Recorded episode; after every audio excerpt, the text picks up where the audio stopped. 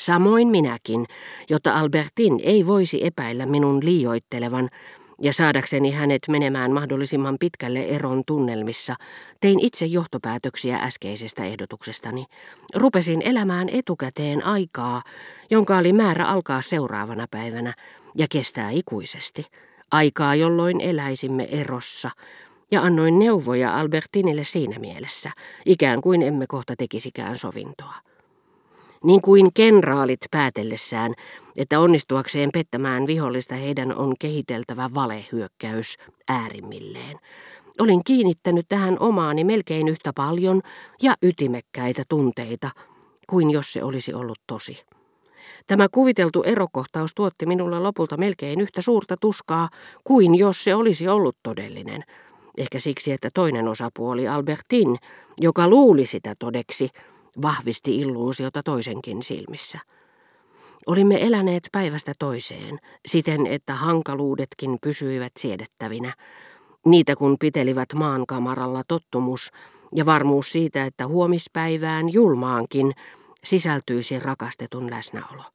Ja nyt, kuin hullu tuhosin tämän elämän koko painossaan.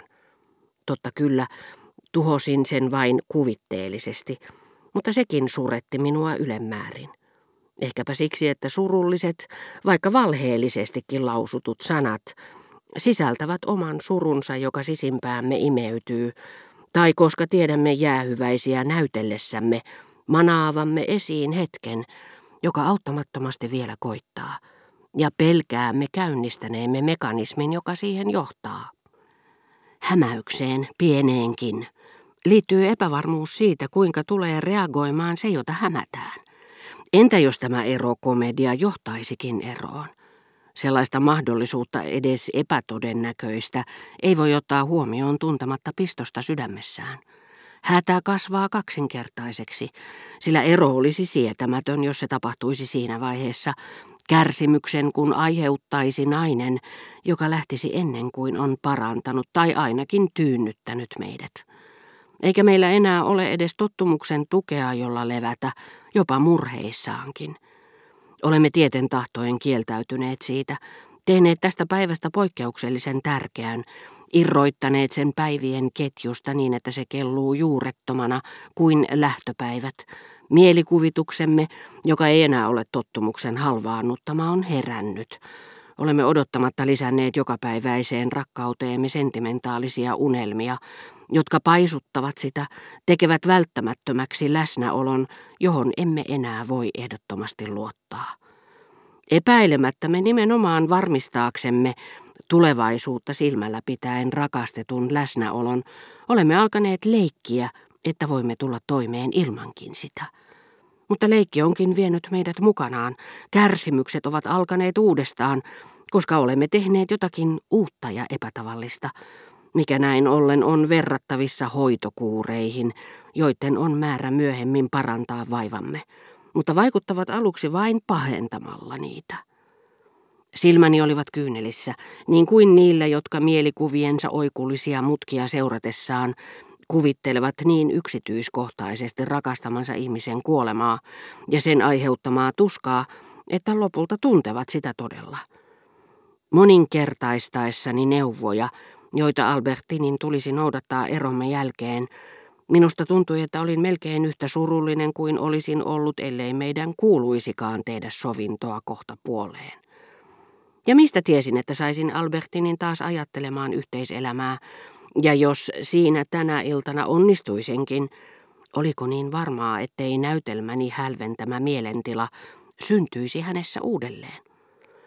Tunsin, vaan en uskonut olevani tulevaisuuden herra, koska tajusin tämän tunteen johtuvan vain siitä, ettei se vielä ollut koittanut, eikä sen ehdottomuus näin ollen lannistanut minua. Sitä paitsi saatoin valehdellessani panna sanoihini enemmän totuutta kuin luulinkaan. Olin juuri saanut siitä esimerkin sanoessani Albertinille, että unohtaisin hänet nopeasti. Näin oli tosiaankin käynyt, mitä tulee Gilberteen, jota nyt pidättäydyin tapaamasta välttääkseni, en suinkaan kärsimyksiä, vaan ikävystyttävän velvollisuuden. Ja totta on, että olin kärsinyt kirjoittaessani Gilbertelle, etten näkisi häntä enää. mutta Gilberten luona olin käynyt vain aika ajoin. Kaikki Albertinin tunnit kuuluivat minulle. Ja rakkaudessa on helpompaa luopua tunteesta kuin tottumuksesta. Mutta jos minulla olikin voimaa lausua niin paljon tuskallisia eroomme liittyviä sanoja, koska tiesin ne valheeksi, Albertinin suussa ne sitä vastoin olivat vilpittömiä, kun kuulin hänen huutavan, lupaan ja vannon, etten näe teitä enää ikinä, Mieluummin mitä tahansa kuin kuulla teidän itkevän tuolla lailla, rakkaani.